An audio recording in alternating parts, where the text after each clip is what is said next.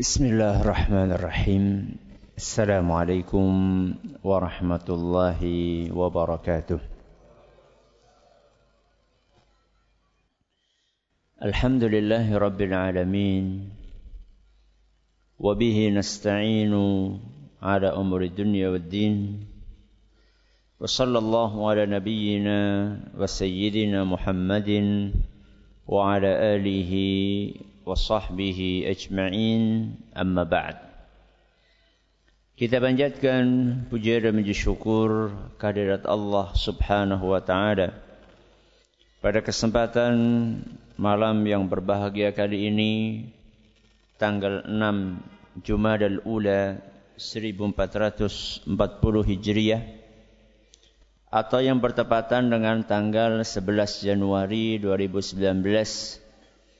Kita masih kembali diberi kekuatan, kesehatan, hidayah serta taufik dari Allah Jalla wa'ala, sehingga kita bisa kembali menghadiri pengajian rutin untuk membahas adab dan akhlak di dalam Islam di Masjid Jenderal Besar Sudirman di Kota Purwokerto ini.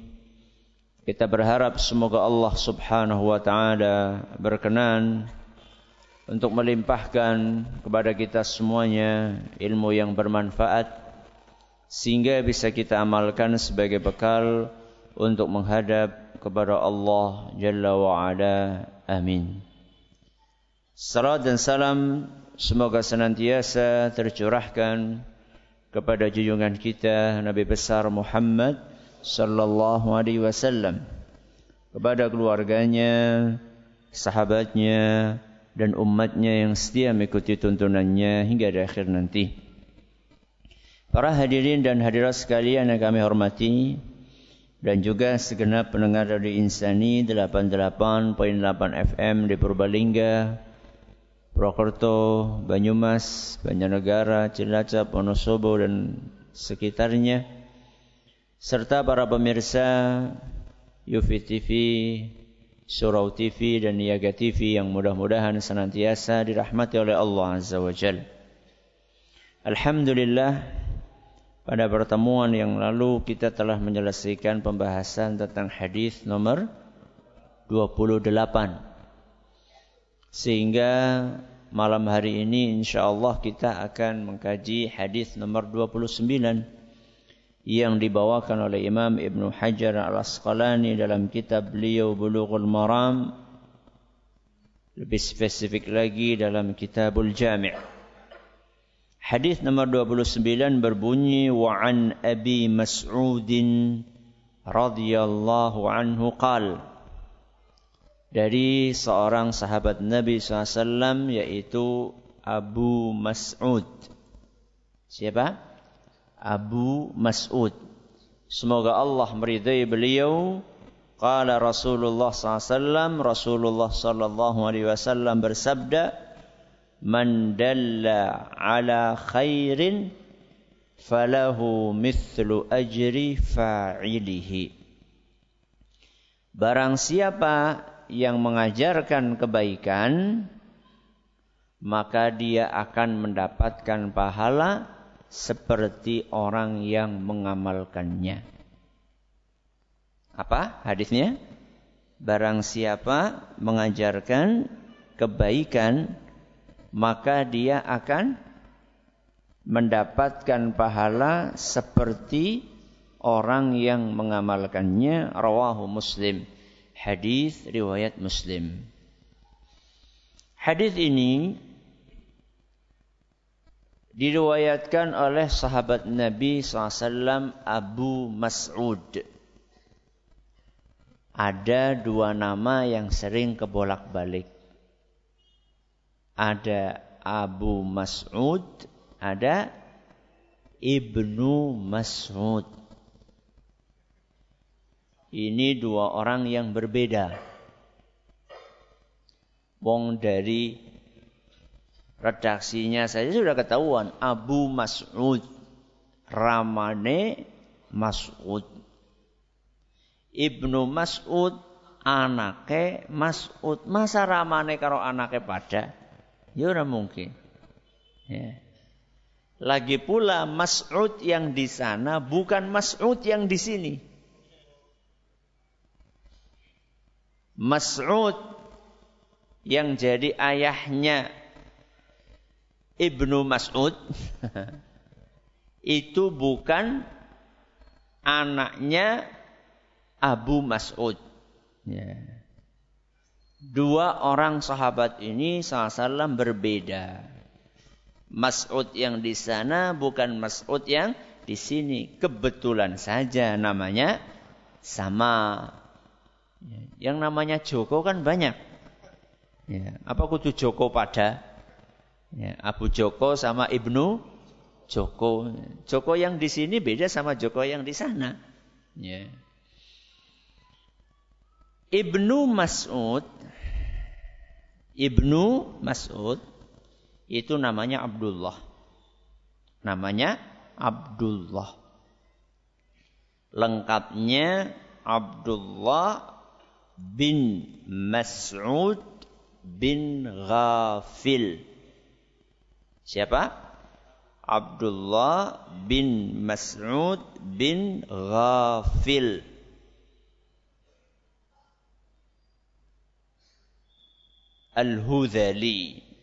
Al-Hudali.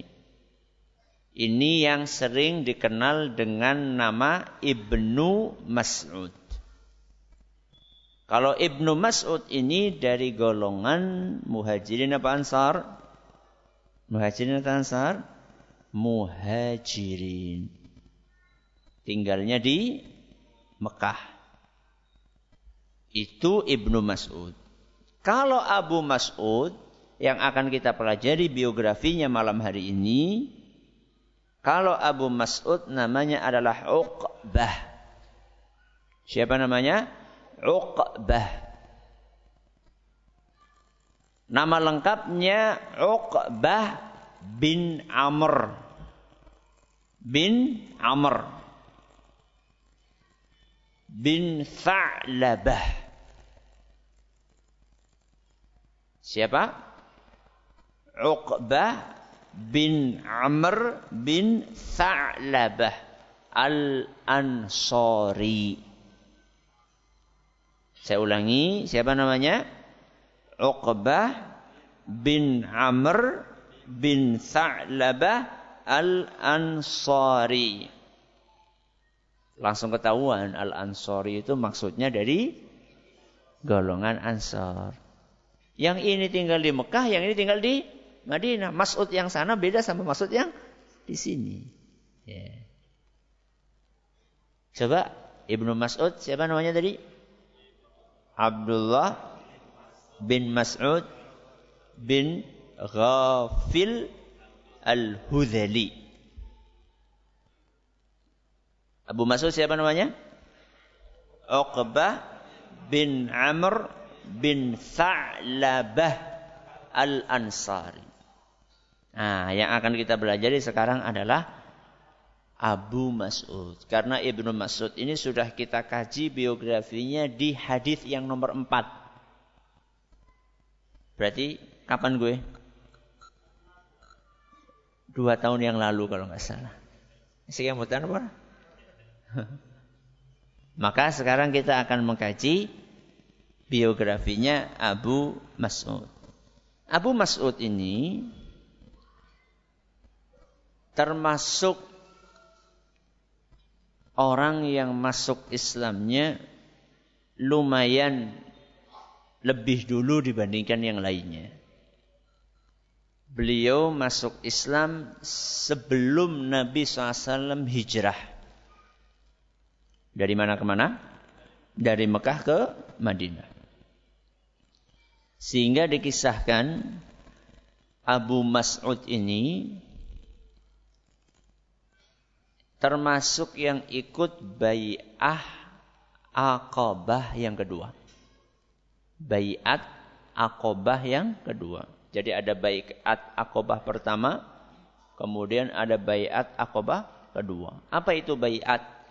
Bai'at itu adalah ungkapan janji setia.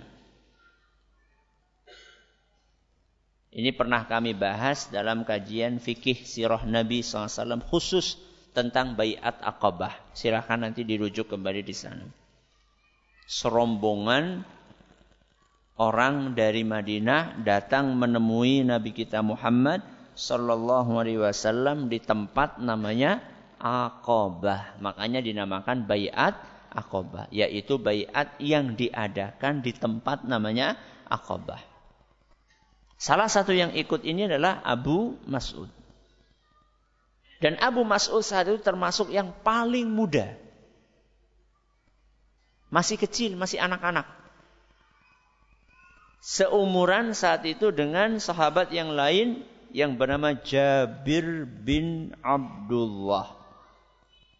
Ini dua orang ini, Abu Mas'ud sama siapa?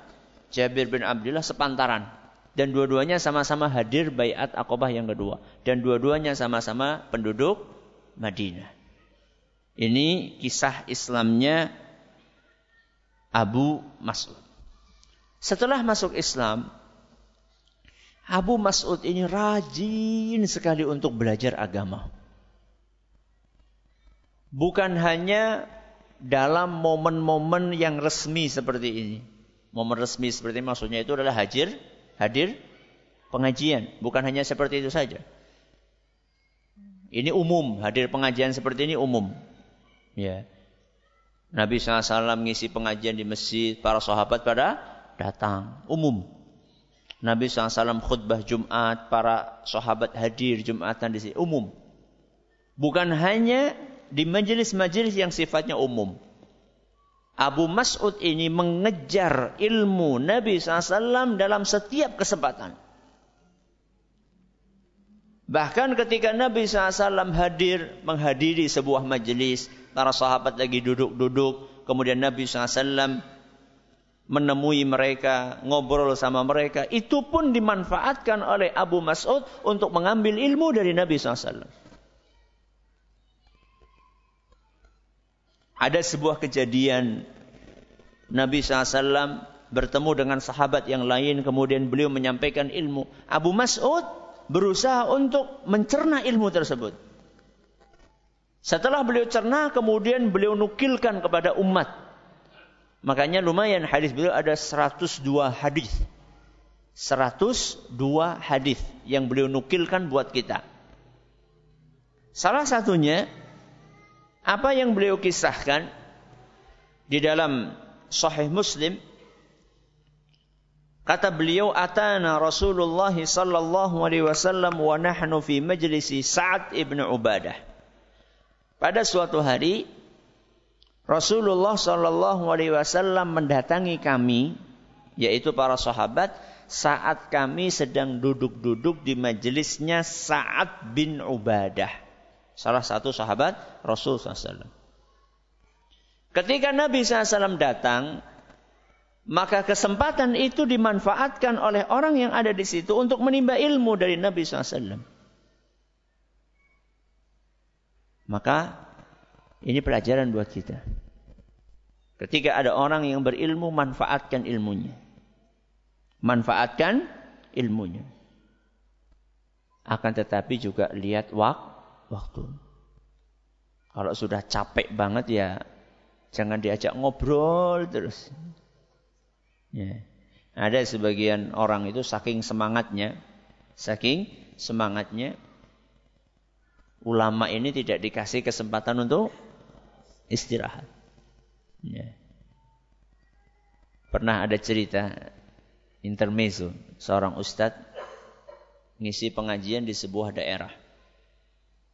Kemudian dari daerah itu dia ngisi lagi di daerah lain yang jaraknya sekitar 2 jam atau 3 jam. Diantar pakai apa? Mobil. Dan kebetulan jadwalnya itu begitu sampai ke tempat tujuan yang kedua langsung ngisi.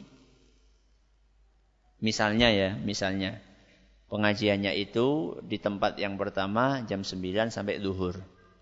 Sedangkan di tempat yang kedua habis asar. Perjalanan dari tempat pertama kedua berapa jam? 2 sampai 3 jam. Kan pas kan? Ya.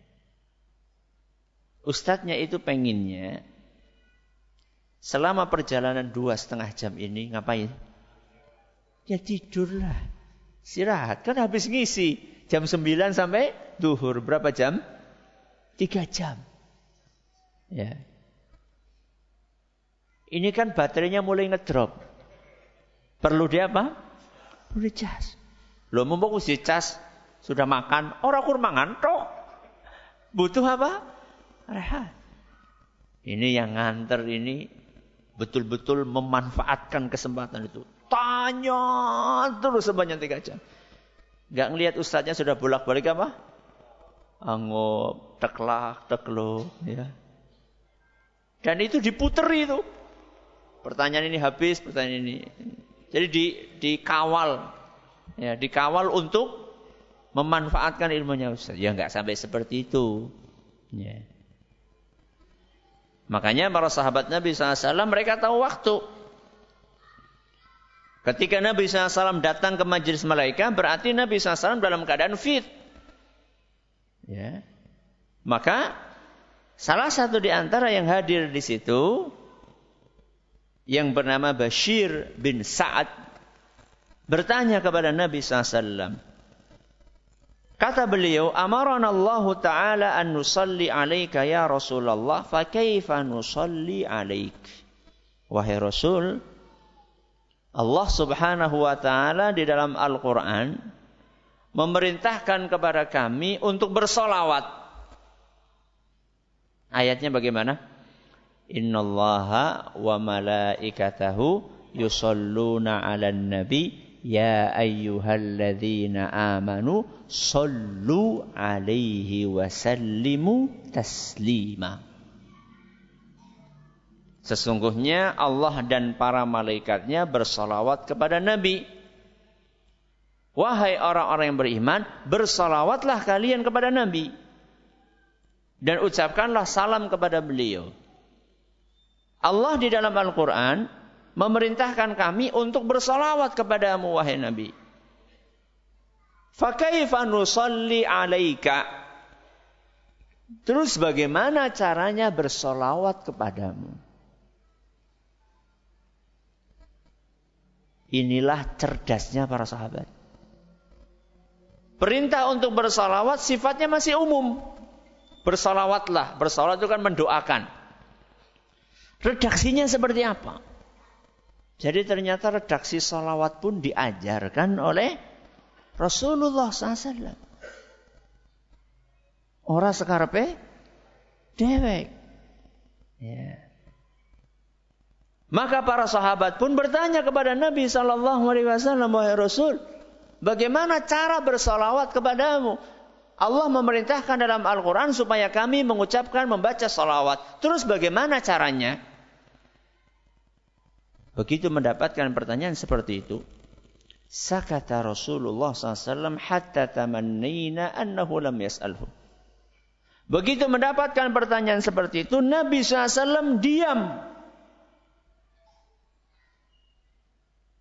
Saking lamanya diam beliau, sampai kami itu berangan-angan andaikan dia tidak nanya Nabi SAW masalah ini. Ngapain? Nanya. Mereka khawatir jangan-jangan Nabi SAW marah. Diam. Nabi SAW diam, gak jawab. Buktinya diamnya lama adalah ungkapan hati para sahabat yang mengatakan, "Tuangannya Rosa takon," gitu loh. Nabi jadi diam. Ternyata Nabi SAW diam karena menunggu wahyu. Menunggu wahyu. Tidak asal menjawab. Jadi kalau ustaz ditanya lewat SMS, orang dijawab-jawab. Bukan nunggu wahyu. Lagi sinahu. Nyari jawabannya. Ada sebagian orang subhanallah. WA. Ya. Ustaz tanya gini-gini. Kan biasanya begitu dibaca itu kan ada tandanya. Tanda biru 2. sudah dibaca. Paling jarak berapa jam? Ya. Tahu-tahu WA lagi. Rugi saya WA Ustadz cuma dibaca tok.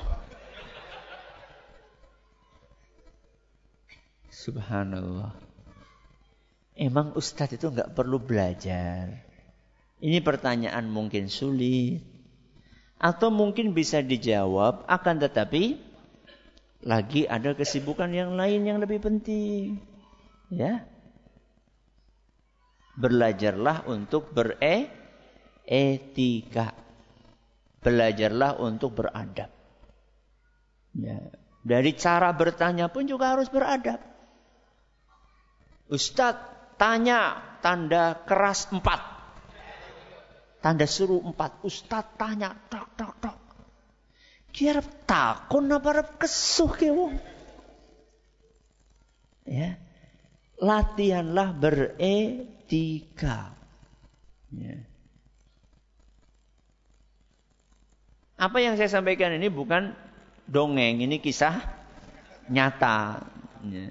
Saya ngalami masalahnya. Sudah lama diam. Ternyata Nabi SAW diamnya itu karena nunggu wahyu. Nah, ketika datang wahyu, baru Nabi SAW bersabda, Qulu.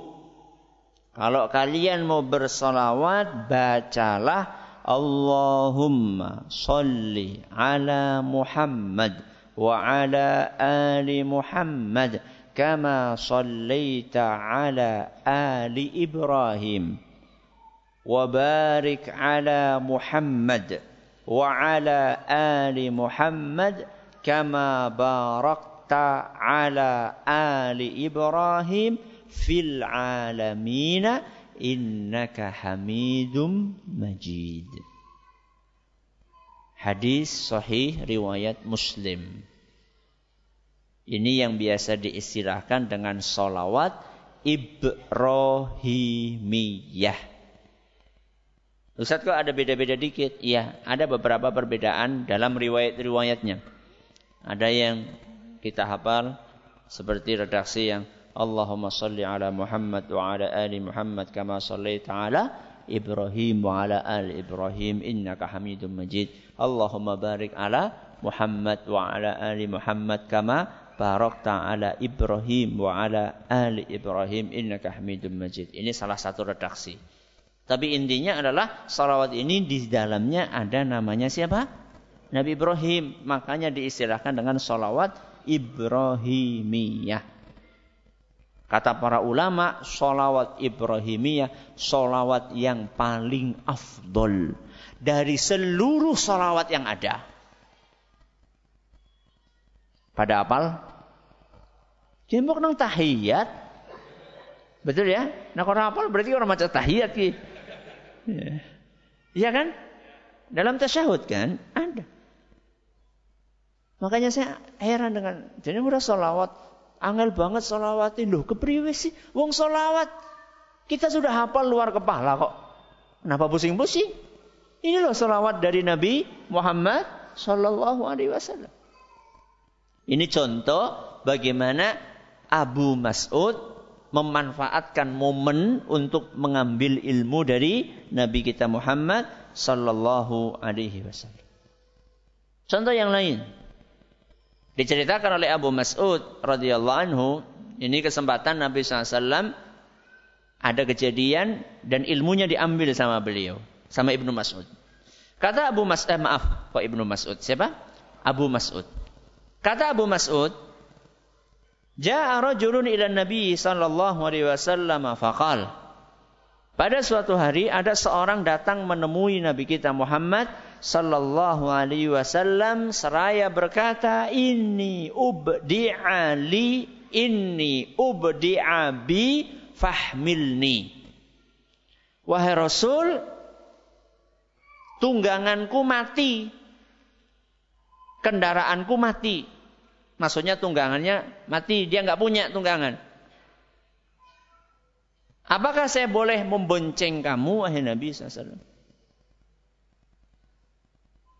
Maka Nabi SAW mengatakan, Ma indi Saat ini aku tidak punya boncengan yang kosong, alias boncenganku sudah penuh.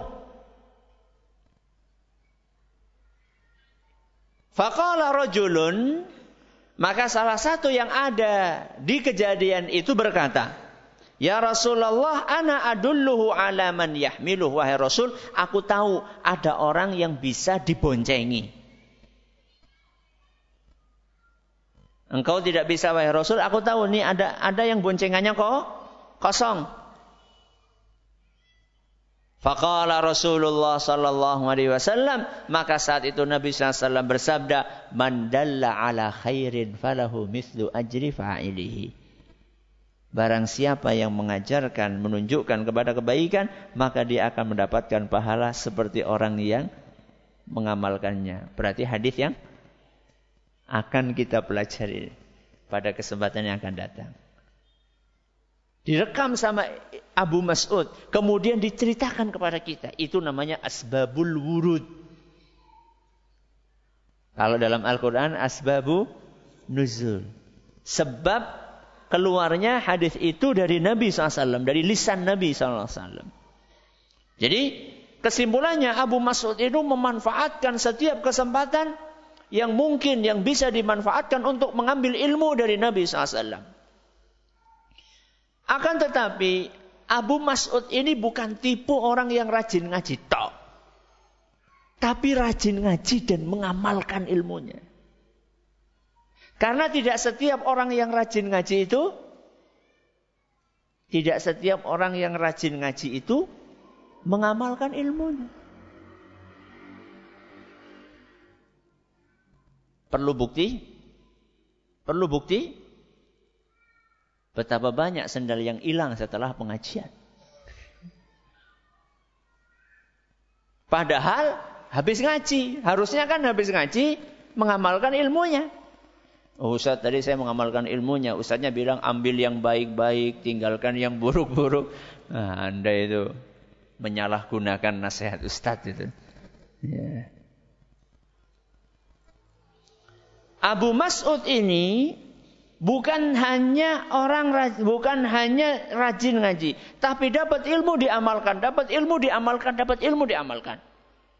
Dalam Sahih Bukhari diceritakan, Abu Mas'ud baru dengar Nabi SAW menghasung, mengajak para sahabatnya untuk sedekah. Ayo para sahabat, sedekah. Akan tetapi beliau enggak punya duit. Enggak punya sesuatu yang digunakan untuk sedekah.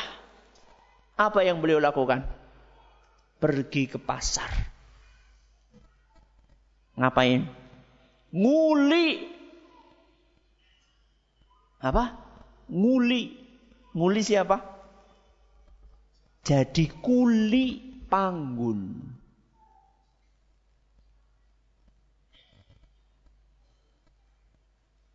Setelah dapat upahnya itu buat sedekah. Jajal, angkat tangan sehingga ya gue. Ustaz, ayo jamaah sedekah, orang duit duit Ustaz. Yang golet gue mangan dewek Ustaz. Ini loh contohnya siapa? Abu Mas'ud radhiyallahu anhu. Tidak menyerah dengan keadaan. Ya. Bahkan ada di antara kita akeh duit akeh, tapi eman-eman. Ya. Bagi orang cicilan kie. Gue ya cukup gue cicilan.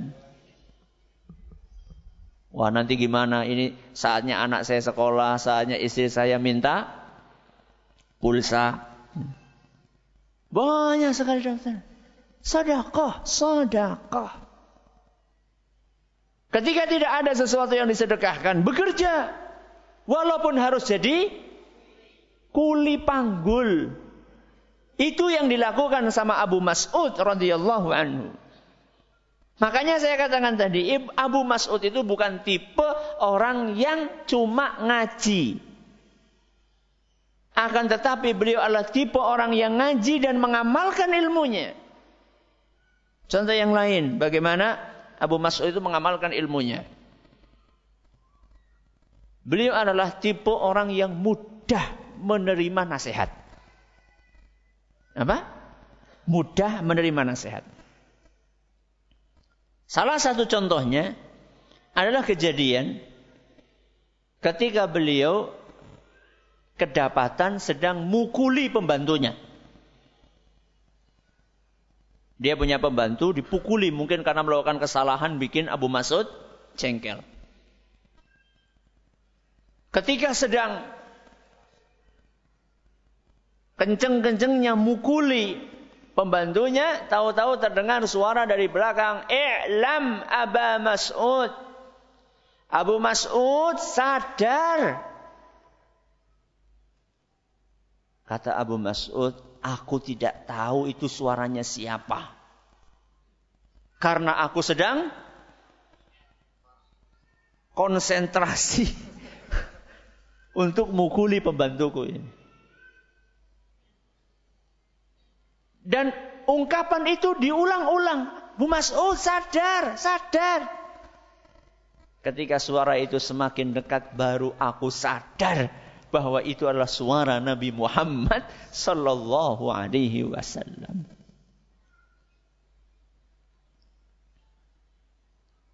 Begitu aku tahu, ternyata yang sedang menegur aku adalah Rasulullah SAW, langsung alat yang saya gunakan untuk mukuli pembantuku itu aku lemparkan ke tanah.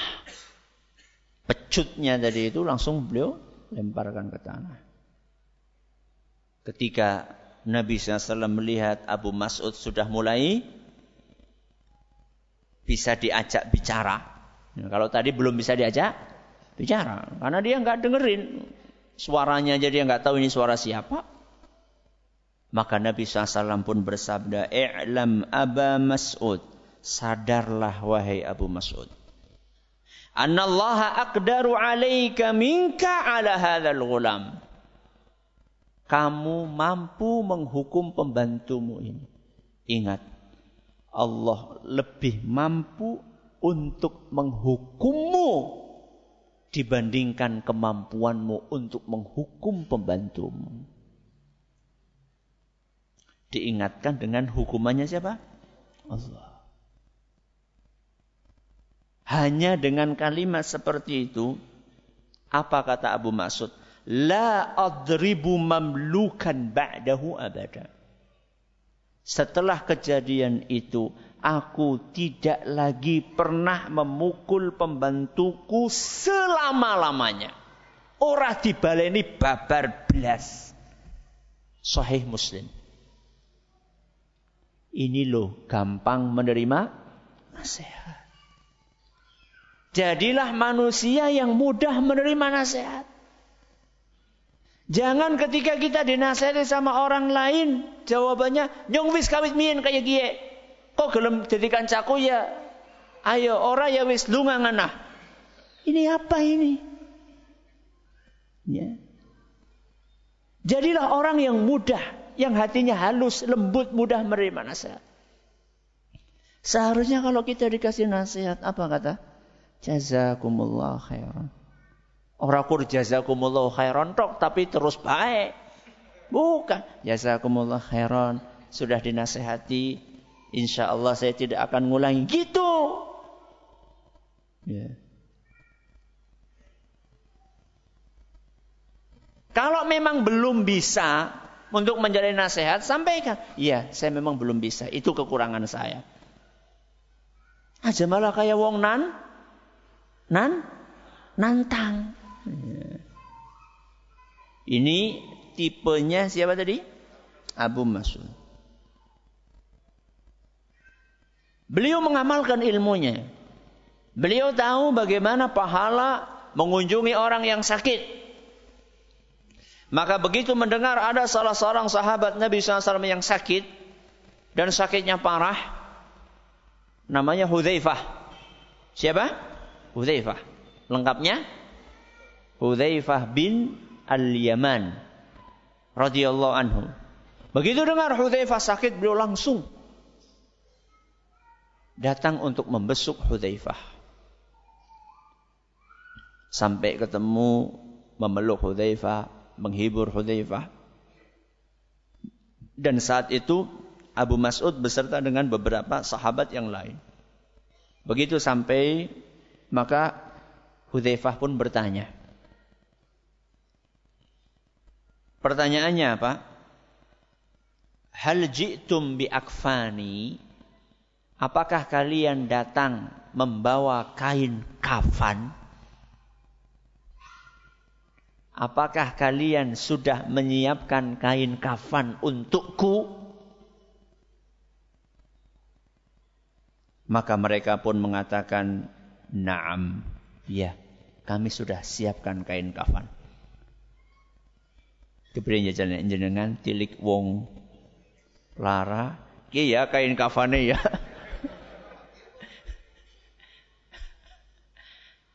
Para sahabat Nabi SAW malah nanya, ini kain kafannya sudah siap atau belum? Ya. Maka kemudian setelah tahu kain kafan sudah siap, beliau Hudzaifah berkata, "Fala tughalu bikafani." Tolong, kain kafanku itu enggak usah yang mahal-mahal. Tolong kain kafanku enggak usah yang mahal-mahal, yang sederhana saja. Kenapa? Kata beliau, fa in yakun li sahibikum indallahi khairun yubaddalu khairan min kiswatikum. Seandainya saudara kalian ini, yaitu Hudzaifah, seandainya aku ini sama Allah subhanahu wa ta'ala akan diberi pakaian nanti di kuburan. Insya Allah pakaian yang Allah beri itu lebih istimewa dari kain kafan kalian. Semahal apapun kain kafan kalian, itu tidak akan lebih istimewa dibandingkan pakaian yang Allah berikan. Jadi ngapain mahal-mahal? Kemudian kata beliau, wa illa suliba salban sari'an. Andaikan aku, kata Hudzaifah, tidak dapat pakaian dari Allah, maka ngapain kafan mahal-mahal, toh juga kain tersebut bakalan cepat rusak. Itulah pola pikir yang simpel. Ada sebagian orang bukan hanya kain kafannya yang mahal, malah kalau perlu pakai jas yang paling gres, jahit anyar. Arab wis mati malah, bukan Arab mati. Datang jahit. Ya. Kemudian peti. Ya. Dari kayu. Kayu apa? Jati nom apa jati tuang? Jati yang termahal. Buat apa? Uang sekian juta itu buat apa? Mendingan buat orang-orang yang membutuhkan. Makanya Hudzaifah ketika dijenguk sama siapa tadi? Abu Mas'ud. Kasih pelajaran kepada kita. Bahwa modal kita untuk menghadap kepada Allah itu bukan kain kafan kita. Bukan peti mati kita. Bukan jas kita. Bukan. Ya. Setampan apapun Anda pakai tuxedo, ya, kemudian dirias, ya, kan ada kan tukang rias mayit, bukan tukang rias pengantin, tukang rias mayit ben keton kaya putih banget, ya, pupuran, livenan, ya. Bukan itu bekal kita. wa tazawwadu fa inna khairaz zadi taqwa. Carilah bekal, bekal yang terbaik adalah takwa. Ini biografinya siapa? Abu Mas'ud radhiyallahu anhu, dan insyaallah pada pertemuan yang akan datang kita akan mulai mengkaji hadis yang beliau bawakan, yaitu hadis yang berbunyi man dalla ala khairin falahu mithlu ajri fa'ilihi. Barang siapa yang mengajarkan kebaikan, maka dia akan mendapatkan pahala seperti orang yang mengamalkannya. Wallahu a'lam bissawab. Silakan kalau ada yang mau bertanya, masih ada waktu sedikit insyaallah. Apakah tempatnya Bai'at Aqabah sama dengan Jumrah Aqabah? Saya tidak tahu. Ya, akan tetapi Aqabah yang dalam Jumrah itu adalah Jumrah yang ketiga. Jumrah yang ketiga. Coba nanti pas azan saya searching kalau memang sama, ya, kalau memang sama. Tapi yang jelas Jumrah ada tiga, ada Sughra, ada Wusta, ada Kubra atau Aqabah. Wallahu a'lam bissawab. Tambahan kata sayyidina ketika bersolawat, apakah ada dasarnya? Kalau yang dimaksud dalam tahiyat solat, saya tidak tahu hadisnya. Saya tidak tahu riwayat yang menyisipkan kata sayyidina dalam tahiyat solat. Sehingga yang paling aman saat solat, solawatnya ya cukup Allahumma salli ala Muhammad. Karena bacaan solat itu paten.